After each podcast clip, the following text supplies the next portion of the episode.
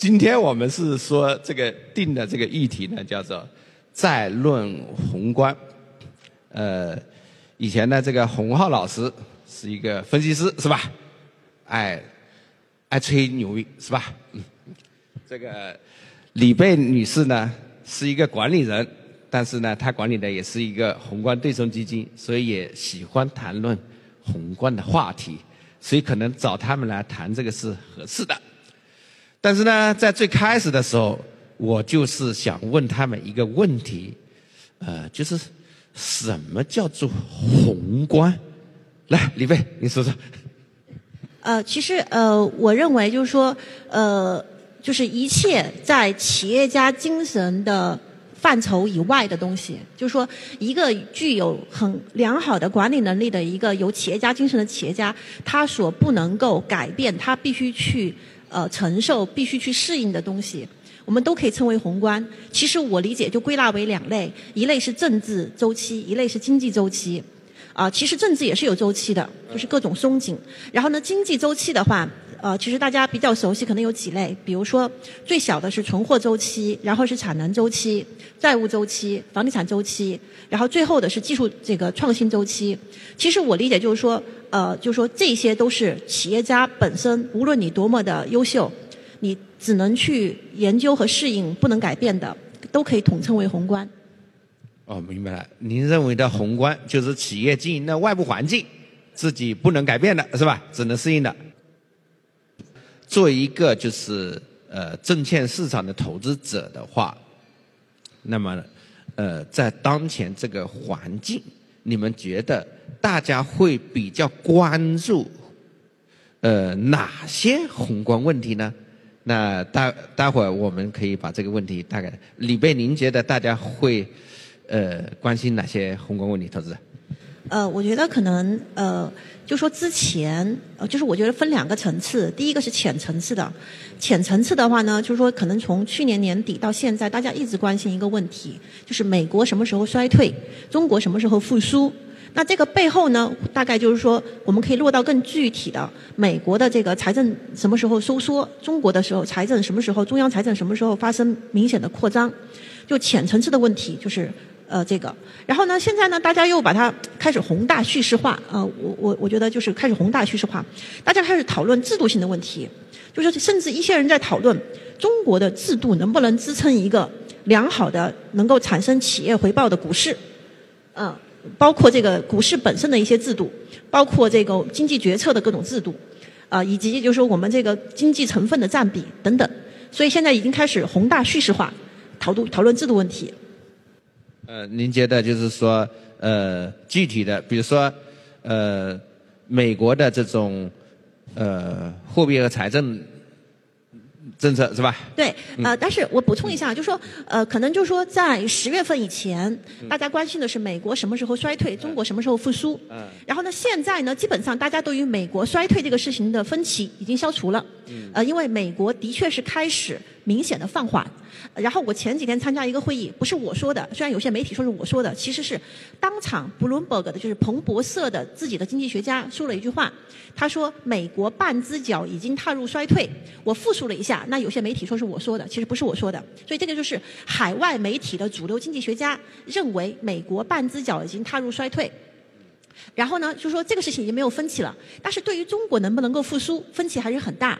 呃，我我们待会先把这个收一收，我先说大家关心什么问题？我说您提出这几个啊，美国的货币财政政策，中国的货币财政政策是吧？以及中国的制度环境是吧？是美国的货币财政政策，现在大家认为已经共识了，已经不是一个焦点问题了。就不用讨讨论它了，是这意思吗？不是一个太重要的问题了，因为已经趋势已经出来了。但是中国能不能复苏，大家还是非常有分歧。很多人认为中国现在的经济政策是不够的，比如说美联储前美联储主席，现在美国的财政部长耶伦，前几天就公开的质疑，认为中国现在的经济政策力度不够。呃，力度不够，所以呢，很多人认为基于当前的政策力度，中国明年是复苏不了的。啊，这个就是就说周期性的一个焦点。啊，其他就是制度问题。啊，这，OK，嗯，那我把这个问题抛给李贝啊。那如果由您来定的话，您觉得现在出一个什么政策就可以一举把这个事情搞定？其实呃，我把这个已经出的这个政策包给梳理和加总了一下啊，我觉得其实是够的，但是呢，目前还没有扔出来。比如说都有什么啊？我们刚刚发了一万亿的长期建设国债，刚才浩总也讲了，但是这个钱其实还没有开始花。然后呢，比如说我们已经筹备了几个月的这个 PSL，就是这个政策性的金融支持，是针对于城中村改造的。然后呢，这个钱呢已经规划了一段时间，但是据说是呃十二月底或者一月初发出来，然后这个就又是一万亿。然后呢，这些东西它都是说，哎，我的子弹已经准备好了，但是我这个子弹没有扔出来，然后市场就很失望，啊，市场看到的是说，哎，好像你已经抛政策了，但实际上这个子弹根本就没有扔出来，我这是在储备弹药库。所以就是说，呃，我个人倾向于就是我把这些东西加总啊，因为就是非常有可能明年我们还会再有一万亿的特别国债，再包括我们现在我们能够看到地方上有很多就是创造性的这种呃这个这个这个举措，比如说就现在限制地方政府举债，限制城投举债，那有些地方政府就对它的城投啊进行重组，他就把我这个所有的资产给他这个重新组合一下。把一部分不赚钱的啊没有资产的就放到那个城投里面啊，这个这样子的话就说有国家信用，然后他就保证我一直能够展期，一直能够展期就是不动，但是呢我也不能够扩张，然后呢我把我的那些资产放到一个新的一个主体。这个主体呢，我现在以后我就不叫城投了，但是是我地方政府的国有企业。然后这个主体呢，它是不受这个地方政府债务的约束，我就可以重重新以一个相对市场化的这个形式去重新举债、重新搞建设。所以呢，基于这样的一个思路，即便我们现在面临这个化债的这个局面，就是就是我我我自己理解啊，就是我觉得很多地方政府还是非常的有创造力啊。所以基于当前的这样的一个政策包。我自己觉得其实是够的，啊，为什么会有就说一些海外的这个专家，比如说呃这个美国的这个财政部长耶伦，为什么他会觉得好像不够？因为他只看这个狭义赤字和只看狭义的这个货币，但实际上呢，就说中国有两个特别特殊的东西，一个叫做政策性银行，就是我们的国开行、进出口银行啊，一个叫做地方政府以及地方政府旗下的。国有企业，比如说城投公司，这两个东西的结合是非常神奇的。就说我可以通过政策性银行把钱给到地方政府城投公司这样的一个形式，然后呢，它既不算赤字，就既不算财政，它又不算货币，它看起来好像就说不是什么政策，但实际上它是非常强的政策，因为它有很强的杠杆效应，它有很低的成本，啊，它还有就是就是比较强的杠杆效应。所以就说，我我理解就是说，外外国人之所以看不懂，就是因为他们既没有城投，又没有政策性银行，而这个东西它其实是非常，呃，就是就是有力量的啊，非常有力量的。所以我个人的判断，就随着后续啊这个这个政策包出来，呃，效果应该会超很多人的预期。就是您现在还期待出什么具体的政策吧？啊，就说呃，我不期待，就是我知道它已经排在那儿了。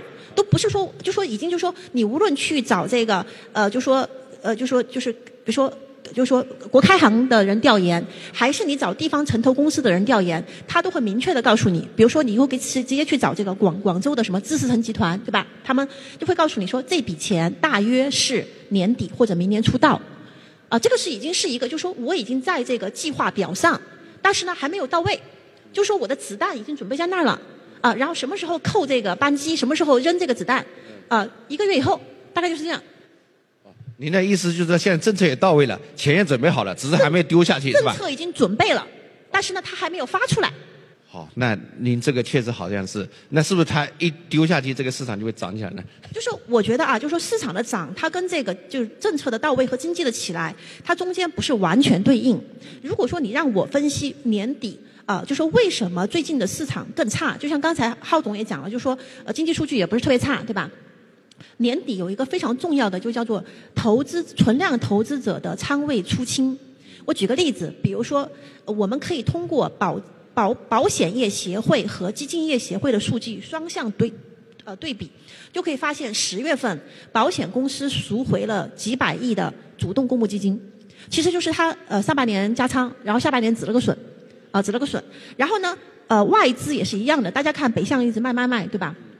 北向大约是说，就说我可能几个月前我就做了一个决策，就是当我看到碧碧桂园这个呃违约的时候，当我看到就是说呃这个这个中植系暴雷的时候，我可能就做了一个决策，就说我就中国就不玩了。啊，我就要退出中国。但是呢，他这个投资决策。和投调仓的过程比较长，它有一些我直接卖股票，对吧？比如大家可以看到，挪威养老基金把它在中国的办事处直接就关了，然后它的自营团队直接把股票就卖卖完了，就是团队都裁掉了啊，把基金经理开掉了。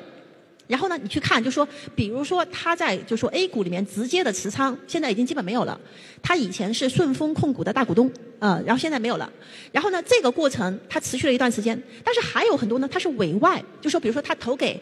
呃，就说，比如说投给某某这个股票基金，对吧？投给某某股票多头基金、某某股票对冲基金，然后这种调仓，它一般是要在季度末甚至年末进行，因为基金是有开放日的，所以你就发现九月末它集中卖了一波，十二月末会更加集中的卖一大批。然后呢，昨天我跟浩总聊，他就说到，就说之前有一个非常典型的一个呃，在香港投中国的基金，然后那个基金经理我们都比较熟悉。就说这个基金它的规模比这个高峰打了两折，就是非常大的一个基金打了两折，它就是投中国的。然后呢，赎回在最近其实是发生的更加的呃重的，就说因为是年底嘛，啊，所以就说我个人认为，就是年底机构调仓仓位出清的这个力量，在年底起到了一个非常主要的一个作用，就是赎回基金啊。但是呢，这个事情呢，大概年底就结束了。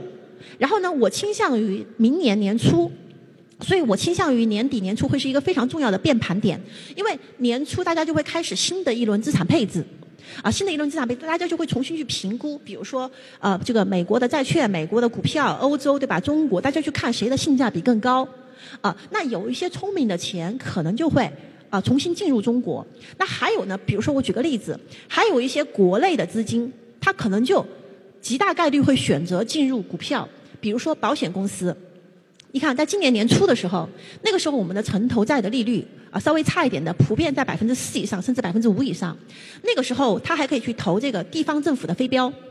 那这个这些东西的利率都是在百分之四以上、百分之五以上，对吧？所以就说，它其实不需要来投 A 股。过去两三年，保险公司整个这个整个保险公司，大家去看那个保保监会，就是那个保险业协会的数据，平均配置比例在百分之十三左右。其实很低，它在高点的时候能够接近百分之二十五，甚至接近超过百分之二十五。那但是站在现在往后看，第一，保险公司今年以来卖了很多三点五以上的保单，百分之三点五以上的保单。但是呢，现在基本上它存量的那些资产都无法提供三点五五以上的回报。比如说现在城投的利率只有百分之三左右了，比如说飞镖。后面逐渐就没有了啊，因为地产飞镖也没有了，征信飞镖现在化债，也不让地方政府再发飞飞镖了。那随着它的债券到期和飞镖到期，它基本上找不到其他的资产能够给它三点五以上的回报。但是它的负债成本，就是它卖的保单是三点五以上的，那他怎么办？他只能进股票啊？为什么只能进股票？因为如果我们现在去看沪深三百指数啊，不是个股，指数。沪深三百指数的这个分红收益率现在大于百分之三点五，然后呢，它还可以通过一些形式，就说我我在会计上持有到期，我只算这个分红，我不算这个股票的波动。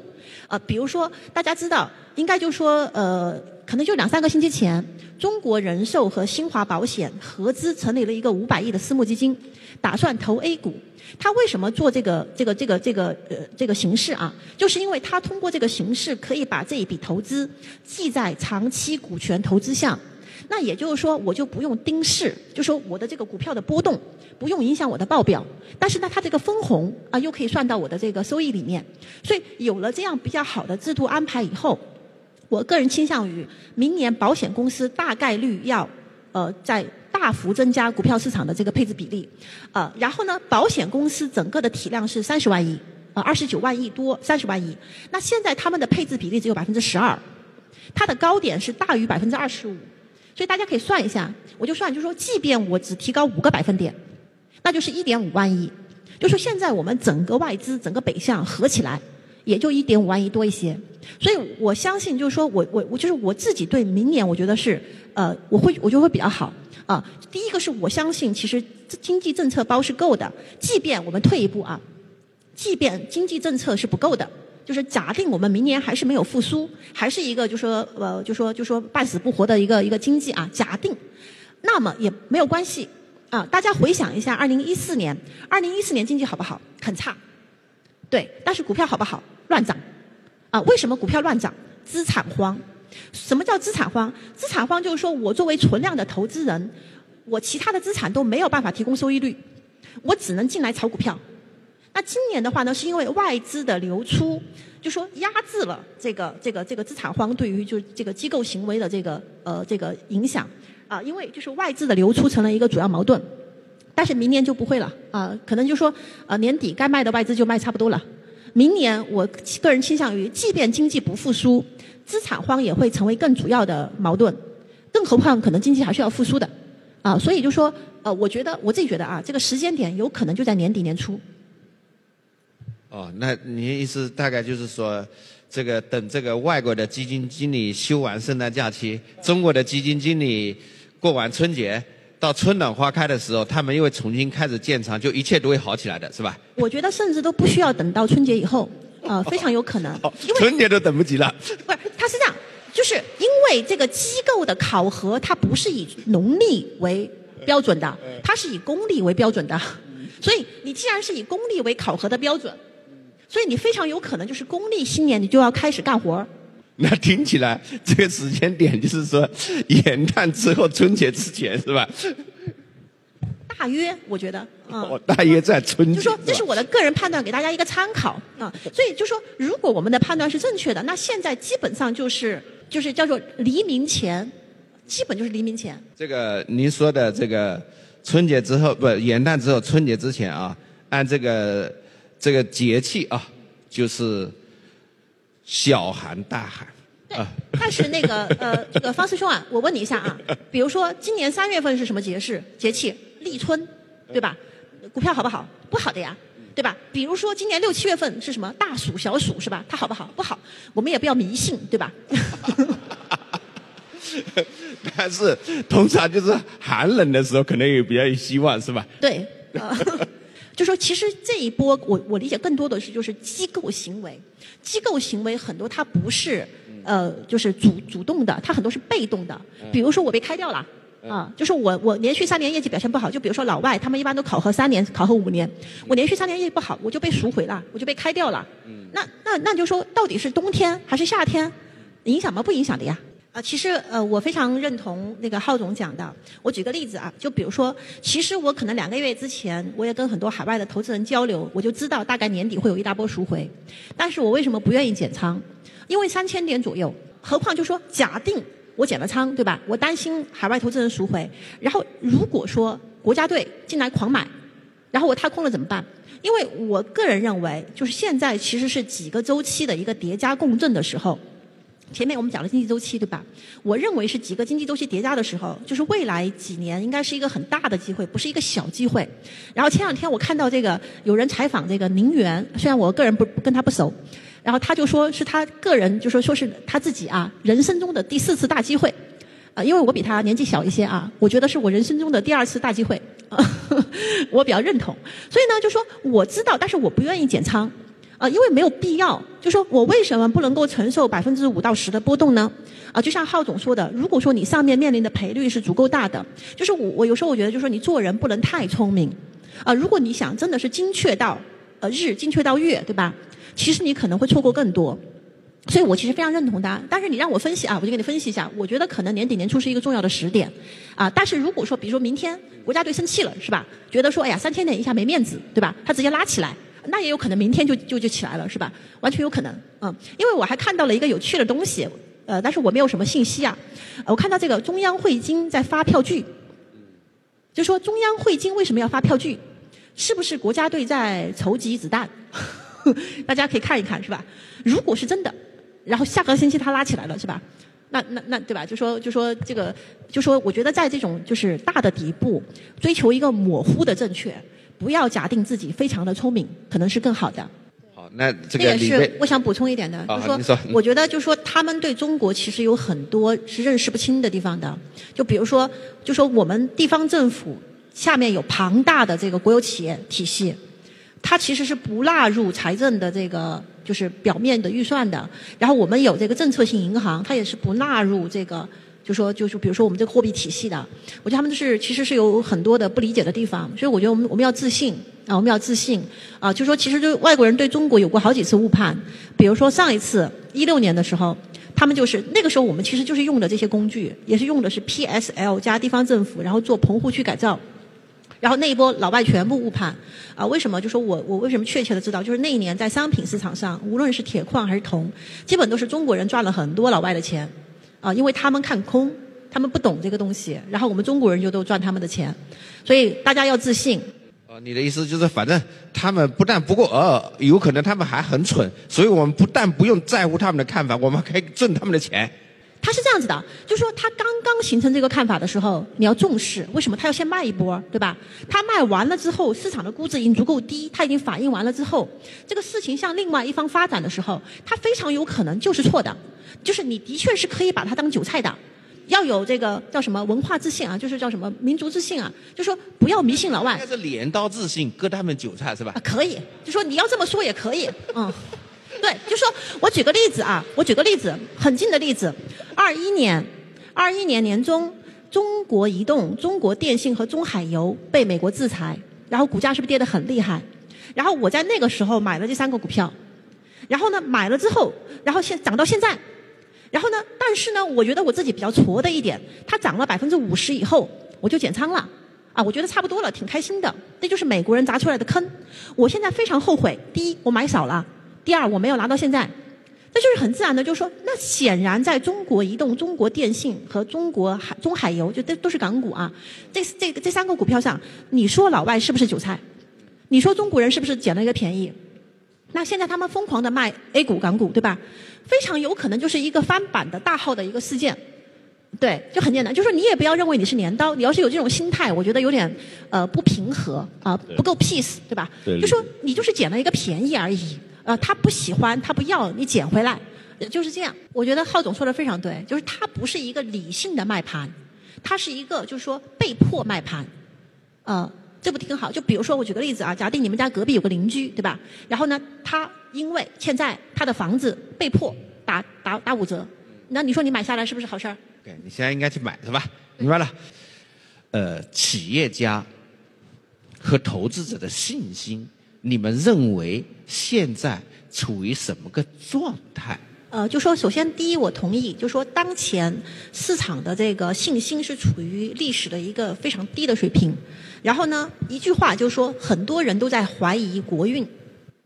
但是呢，我想给大家举两个例子，就说怀疑国运这种事情不是中国特有的，呃，美国历史上也曾经有过这种时刻，日本历史上也有过这种时刻。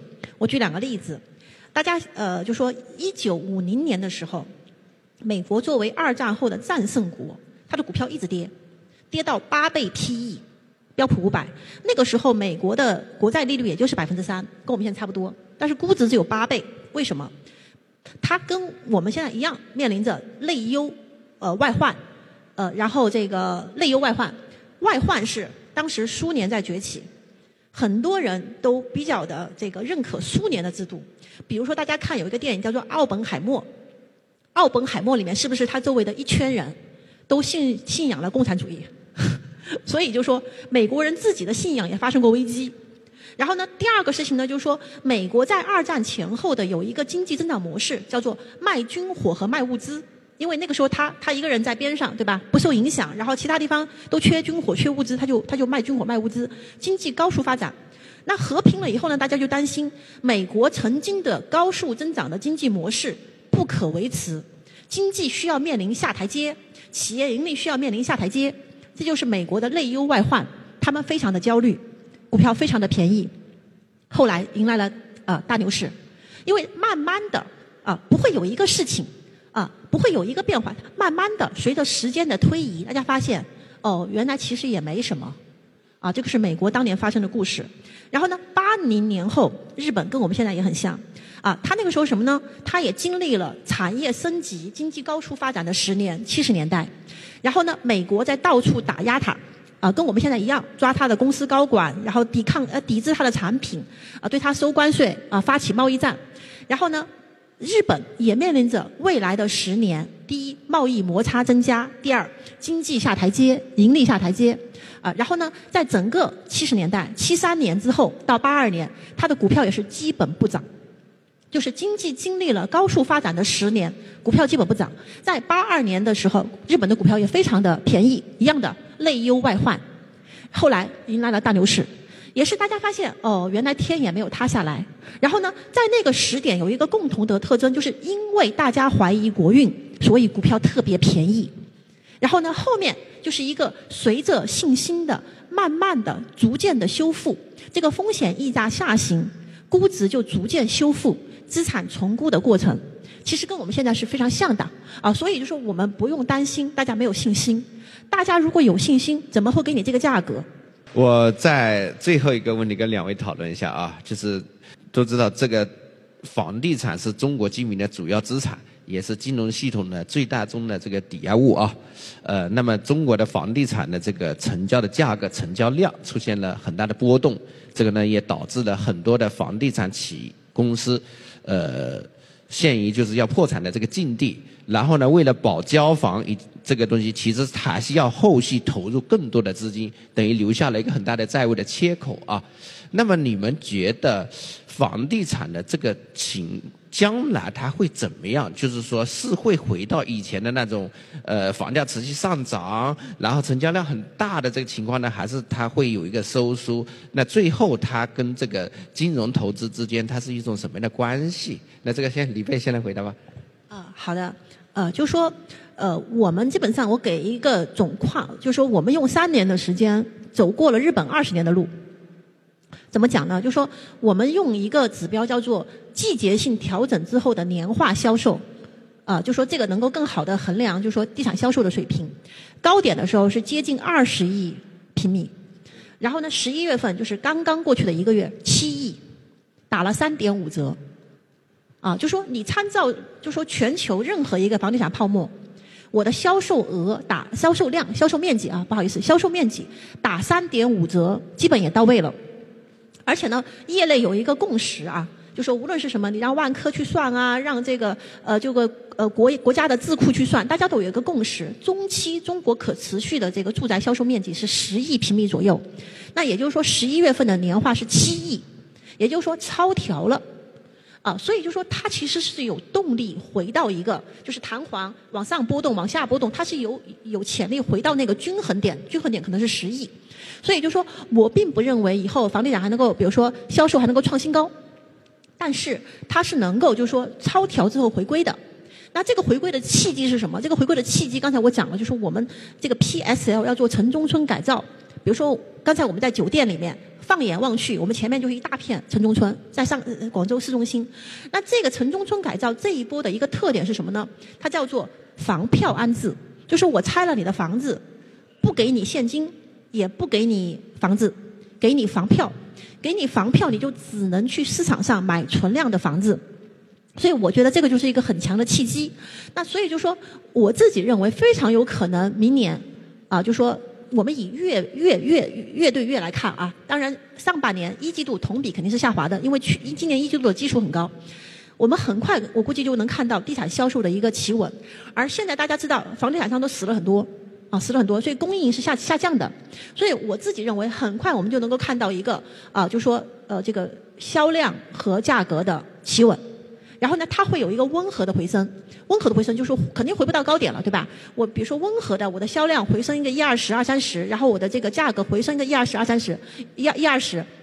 但在这个过程中间，你会发现，因为之前我可能有几百个房地产商，那现在我可能只剩下正儿八经活得好好的房地产，可能只有一二十个了。